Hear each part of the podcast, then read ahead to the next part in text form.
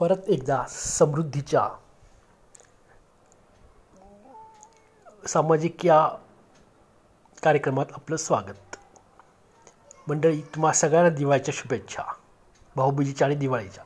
तुम्ही म्हणाल एवढ्या उशीर पण मी आजारी होतो. प्रकृतीसमोर कोणाचं काही चालत नाही.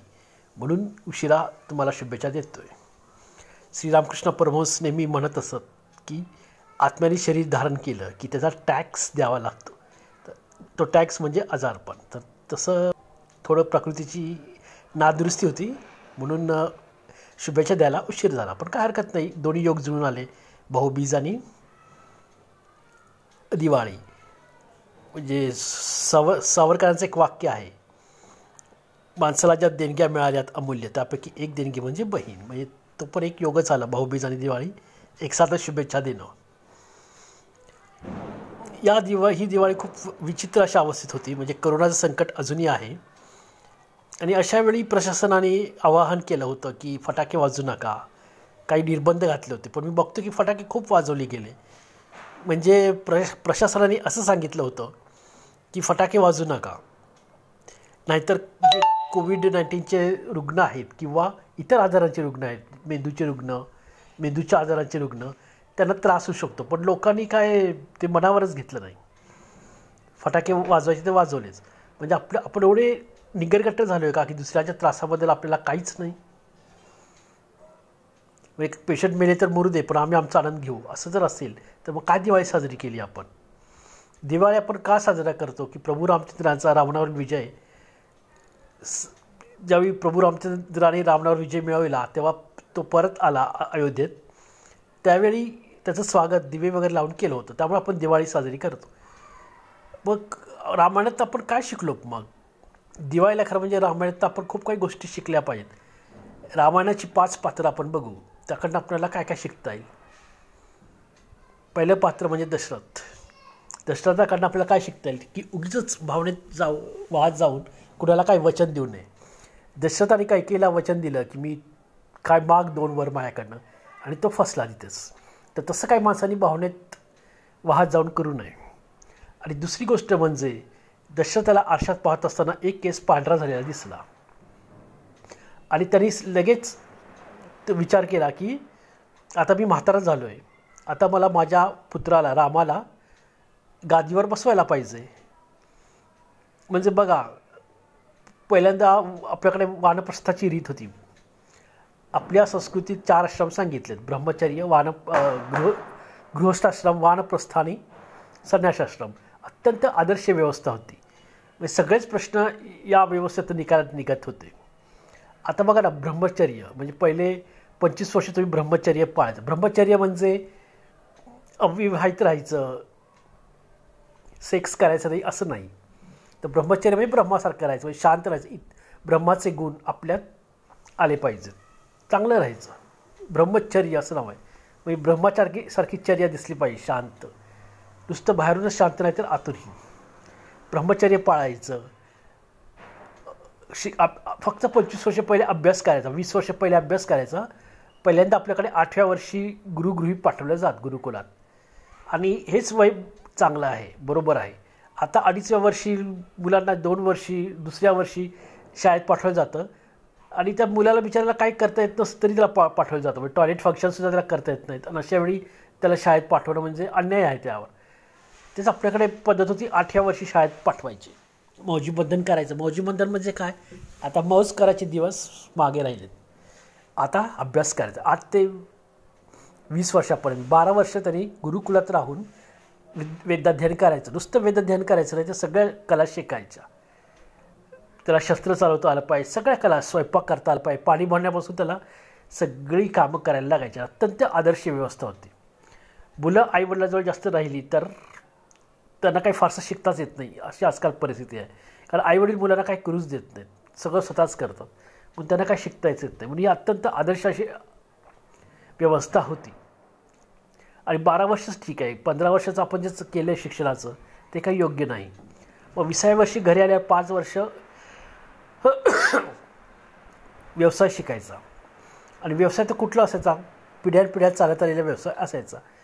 म्हणजे आपल्याकडे चातुर्वर्णीय व्यवस्था व्यवस्था होती की आपल्या जातीला जो व्यवसाय योग्य असेल तो करायचा. आणि खूप पिढ्यानपिढ्या तो करत असल्यामुळे भरभराटीलाच आलेला असायचा. म्हणजे तो व्यवसाय पाच वर्ष शिकायचा. पंचवीसव्या वर्षी लग्न सव्वीसव्या वर्षी पुत्रप्राप्ती व्हायची. आणि असं सा असं नाही सांगितलं तरी की सत्तावीसव्या वर्षी दुसऱ्या पुत्राला जन्म द्या एकच पुत्र सांगितलं. सव्वीसव्या वर्षी पुत्र प्राप्ती झाली की तो मुलगा आपण पन्नास होई पन्नास वर्षाचा होईपर्यंत तो मुलगा पंचवीस वर्षाचा व्हायचा. परत हेच सगळं सायकल चालू राहायचं. पंचवीस वर्षी त्यांचं लग्न होणार आणि पन्नासव्या वर्षी आपण घराबाहेर पडायचं. वानप्रस्थ घ्यायचं. वानप्रस्थ म्हणजे काय? वनातच जाऊन राहायला पाहिजे असं नाही. हल्ली तर काय वनच राहिलं नाही. तो जंगलावर आक्रमण केलं आहे सगळं. निसर्गावर आक्रमण केलं आहे म्हणून ते निसर्ग निसर्ग कोपला आहे हा करोना करोना झाला म्हणजे काय झालं आहे निसर्गानेच आप हा हत्यार हातात धरलं आहे तू माझं ऐकत नाहीस का? आधी एड्स आणला आता करोना. म्हणजे लोक म्हणतात कॅन्सरवर औषध निघेल. पण कॅन्सरवर औषध निघालं तर सुपर कॅन्सर निर्माण करेल निसर्ग. कारण माणूस त्या त्याशिवाय वटणीवर येत नाही. मगाशीच मी सांगितलं की फटाके नका फोडू म्हणून सांगितलं तरी फटाके फोडले. किती प्रदूषण होतं फटाक्यांमुळे. काही लोकांना श्वासाचा त्रास होतो तरी या लोकांना काय हे नाही. किती लोक आजारी असतात आता परीक्षा नाही आहेत कारण शाळाच नाही तो तर परीक्षा कशा असणार? पण ज्यावेळी शाळा चालू होत्या तेव्हा परीक्षा करण्या अभ्यास करणाऱ्या मुलांना त्रास व्हायचा. एक कोणीच लक्षात घेत नाही. तर त्यामुळे निसर्ग असं मग काहीतरी दट्टे हातात घेतो. तर वनात जाऊन राहायची गरज नाही पण वे घरात आता जास्त रमायचं नाही. अत्यंत आदर्श व्यवस्था होती. म्हणजे सासूच्या भांडणाचा प्रसंगच उद्भवणार नाही याची व्यवस्था करून ठेवली होती. आणि आपल्याकडे जे स्किल आहे तुम्ही चांगले कार्पेंटर असेल समजा ना ते समाजातल्या इतर मुलांना शिकवा. म्हणजे आपोआपच बेकारी कमी झाली. नंतर पंचावन्नपर्यंत हे सगळं पंच्याहत्तरपर्यंत हे सगळं करायचं आहे आणि पंच्याहत्तरनंतर तुम्ही संन्यास घ्यायचा आहे म्हणजे सगळं सोडून टाकायचं. फक्त ईश्वर प्राप्तीवर लक्ष केंद्रित करायचं. हे अत्यंत चांगलं होतं. म्हणजे तर त्यांनी असं म्हणले की सव्वीसव्या वर्षी मुलाला जन्म द्या. आणि त्यांनी असं नाही म्हटलं की सत्तावीसव्या वर्षी दुसऱ्या मुलाला जन्म द्या किंवा मुलीला जन्म द्या. एकच मुलगा ठेवा म्हणजे फॅमिली प्लॅनिंग आलं. घरचाच व्यवसाय असल्यामुळे बेकारीचा प्रश्नच नव्हता. म्हणजे किती आदर्श व्यवस्था होती बघा. बेकारीचा प्रश्न नसल्यामुळे कोणी दहशतवादी वगैरे तेव्हा होत नव्हतं. कारण दहशतवादी लोक का होतात? तरुणांना हातात काम मिळत नाही मग ते शस्त्र घेतात हातात. या दहशतवादी संघटना टपलेल्या असतात. त्या तरुणांना हाताशी धरतात आणि त्यांना फ्लॅट वगैरे चांगला घेऊन देतात. एखादी कामगिरी सोपवतात. म्हणजे जनरल वैद्यांना मारलं पुण्यात. तेव्हा त्या दहशतवाद्यांना त्यांच्या संघटनेने फ्लॅट घेऊन दिला तर पुण्यात. अहो पुण्यात फ्लॅट घेणं आता बऱ्या बऱ्या श्रीमंत लोकांना जमत नाही. पण अशी जर दहशतवादी लोकांनी फ्लॅट घेऊन दिला तर कुठलाही तरुण जो बेकार आहे त्याच्या आयुष्यात काय राहिलं नाही तर काय विचार करणार? चला काही दिवस तरी मजा करून घेऊ. एकाला तर उडवायचं थ्रिलिंग आयु थ्रिल होईल आयुष्यात. तर असं असतं ते. पण सगळेच प्र कोणी दहशतवादीसह होत नव्हतं कारण तर ही अत्यंत आदर्श व्यवस्था होती. तर मी तुम्हाला काय सांगायचो की दशरथांनी एक केस पांढरा झालेला दिसला आणि त्यांनी दुसऱ्या दिवशी घोषणा केली की मी रामाला माझा उत्तराधिकारी नेमतो आहे म्हणजे बघा वान किती राजे हे विचारी होते. आता अशी परिस्थिती आली की आताशी दशरथ एक काय सगळेच केस पांढरे झाले तरी काळे करतील केस पण आपली सत्ता सोडणार नाही. घरातली पण सोडत नाहीत तर भारतीय राजकीय आणि काय सोडतात हो? कुठली सत्ता काय सोडणार? तर असं आहे ते. तर दशरथाकडनं हे शिकायचं आहे रामायणा रामाकडनं काय शिकायचं आहे तर रामाकडनं आज्ञा पाळणं पित्याची. खरं म्हणजे सीता र दर राजवाड्यात आली आहे. सीता राजवाड्यात आली आहे पण सगळी निष्ठा रामाची कोणाच्या चरणी आहे? तर वडिलाच्या चरणी आहे आईच्या चरणी आहे. बायकोनी मागे मागून काय सांगितलं म्हणून ऐकणारा राम नव्हे. आणि म्हणूनच की काय त्यांना त्याला आपल्या भावंडावर पण तेवढंच प्रेम करता आलं आहे या भावंडाचं एकमेकावर किती प्रेम होतं? एक घटना सांगितली म्हणजे? तुम्हाला कळेल. सावत्र भावंड आहे ती. राम लक्ष्मण भरत पण ते सांगावं लागतं हल्ली सक्की भावंडसुद्धा प्रेम करत नाहीत एकमेकावर. इंच इंचसाठी लढतात जमिनीच्या. तर जेव्हा काही काही सांगितलं रामाला की तुला वनवासात जावं लागेल. तेव्हा लक्ष्मण म्हणाला मला ते माहिती नाही. तू जिथं तिथं मी. मी तुझी सावली आहे. तर लक्ष्मणही जायला निघाला. आणि जेव्हा राम आणि हे सगळे तिघं जायला निघाले तेव्हा सीतेने एक प्रतिज्ञा केली. आपले पाय लटपटावेत अशीच ती प्रतिज्ञा आहे. ती म्हणाली रामाला की नाथ आपल्याला चौदा वर्षे वनात राहायचं आहे जंगलात राहायचं आहे तर मी ही आपल्या प्रमाणेच ब्रह्मचर्य व्रताचं पालन करीन. चौदा वर्ष.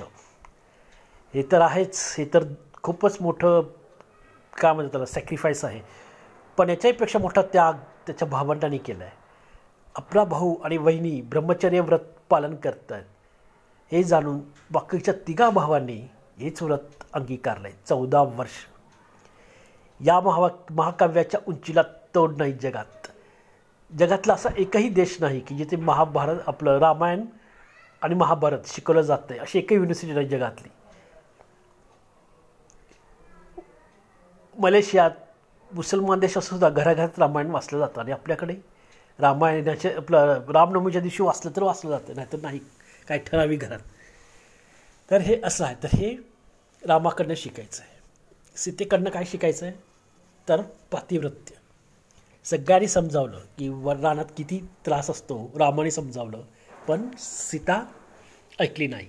ती म्हणाली रामाला की जिथे तुम्ही तिथेच अयोध्या. माय अहो रामाशिवाय अयोध्या असू शकत नाही. तर हे सीतेकडनं आपल्याला शिकायचं तर आज मी एक बातमीमध्ये वाचली होती की मुंबईत चाळीत राहणाऱ्या मुलांची लग्नच होत आहेत म्हणे. कारण मुलींना चाळीत राहणे नवरे नको आहेत तर फ्लॅट हवा आहे वेगळा. माझा एक मित्र आहे. तो नेहमी म्हणायचा की मी कधीच भावापासून वेगळा होणार नाही. भावाने मला लाच जरी मारली तरी मी त्याला घट्ट मिठी मारीन. पण त्याची अशी वेळ आली की लग्न करताना त्याला मुलीच मिळेना. मी सांगितलेल्या कारणामुळेच. आणि मग तो वेगळा झाला फ्लॅट घेतला आणि त्याला शेवटी वेगळं जावं लागलं. तर असं तर सीतेकडनं आपल्याला हे शिकायचं आहे. आदर्श पातिव्रत्य. पुढचं आहे भरत. भरतानी भरताला आयतच राज्य मिळालं कैकेच्या कृपेने. पण भरताने ते घेतलं नाही. जी आपली गोष्ट नाही ती आपण घ्यायची नाही. हे रामायणात आपल्याला शिकतं. नाही तर आजकाल काय चाललं आहे खुर्चीसाठी किती युद्ध चाल चालतात? राजकारण म्हणा औद्योगिक क्षेत्र म्हणा भावाभावात वैमनस्य निर्माण होतं.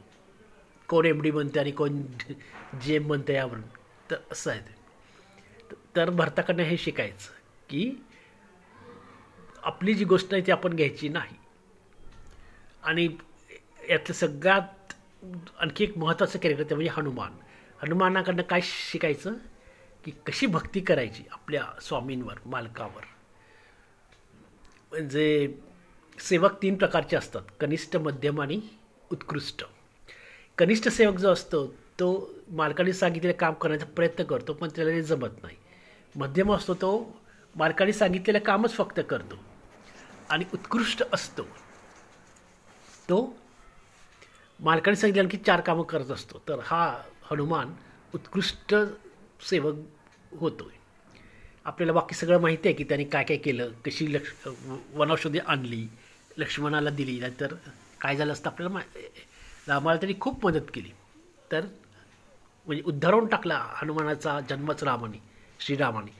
तर हनुमानाकडनं शिकायचं की सेवक कसं बनायचं? स्वामी विवेकानंद नेहमी म्हणायचं आहे की आपल्या देशामध्ये सगळ्यांना मालकच बनायचं आहे आणि जो उत्कृष्ट सेवक बनू शकतो तोच उत्कृष्ट मालक आद्या देणारा बनू शकतो. तर हे रामायणाकडे ॲक्च्युली हे शिकायचं आहे पण आजूबाजूचं वातावरण जर आपण बघितलं तर आपण हे शिकलो का? हा प्रश्न आहे. म्हणतात चरण देवळापर्यंत घेऊन जातात पण आचरण देवाजवळ घेऊन जातं. ते आपण नेहमी लक्षात ठेवायचं. तर अशी आपण दिवाळी साजरी करूया. जर यावेळी जन जमली नसेल तर पुढच्या वेळी. आणि आशा धरूया की करोनाचं हे संकट जे आलं आहे ते दूर जाईल पुढच्या दिवाळीपर्यंत. लस तर आता येणारच आहे म्हणतात. तर करोनाचं संकट दूर होऊन आपण पुन्हा जोमाने कामा लागूया आणि पुढची दिवाळी चांगली साजरी करूया. शांततेत. चांगली म्हणजे फटाके उडवून नाही. धामधूम करून. तर चांगली साजरी करूया एकमेकाला मदत करूया. नाहीतर असं होतं की कुठल्या संकटात भारतीय लोक खूप एकी दाखवतात. पण संकट गेलं की परत एकमेकांची वैरी म्हणतात तसं व्हायला नको. भ्रष्टाचार कमी करूया. करोनाचं संकट का आलं हो? तर निसर्गाला ते हातात घ्यावं लागलं. शस्त्र. एवढी बजबजपुरी माजली होती आजूबाजूला की ती कमी करण्यासाठी सगळंच थांबून टाकलं बघा त्याने निसर्गाने. म्हणून ती घ्यावं लागलं. तर हे आपण नेहमी लक्षात ठेवायचं. कोरोना जरी निघून गेला तर करोना जे करायचं ना ते करायचंच नाही. भ्रष्टाचार कमी करायचं आहे नीट आपण वागायचं आहे तर एवढंच महत्त्वाचं तुम्हाला सांगायचं होतं. पुढच्या एपिसोडमध्ये आपण परत भेटूया. धन्यवाद.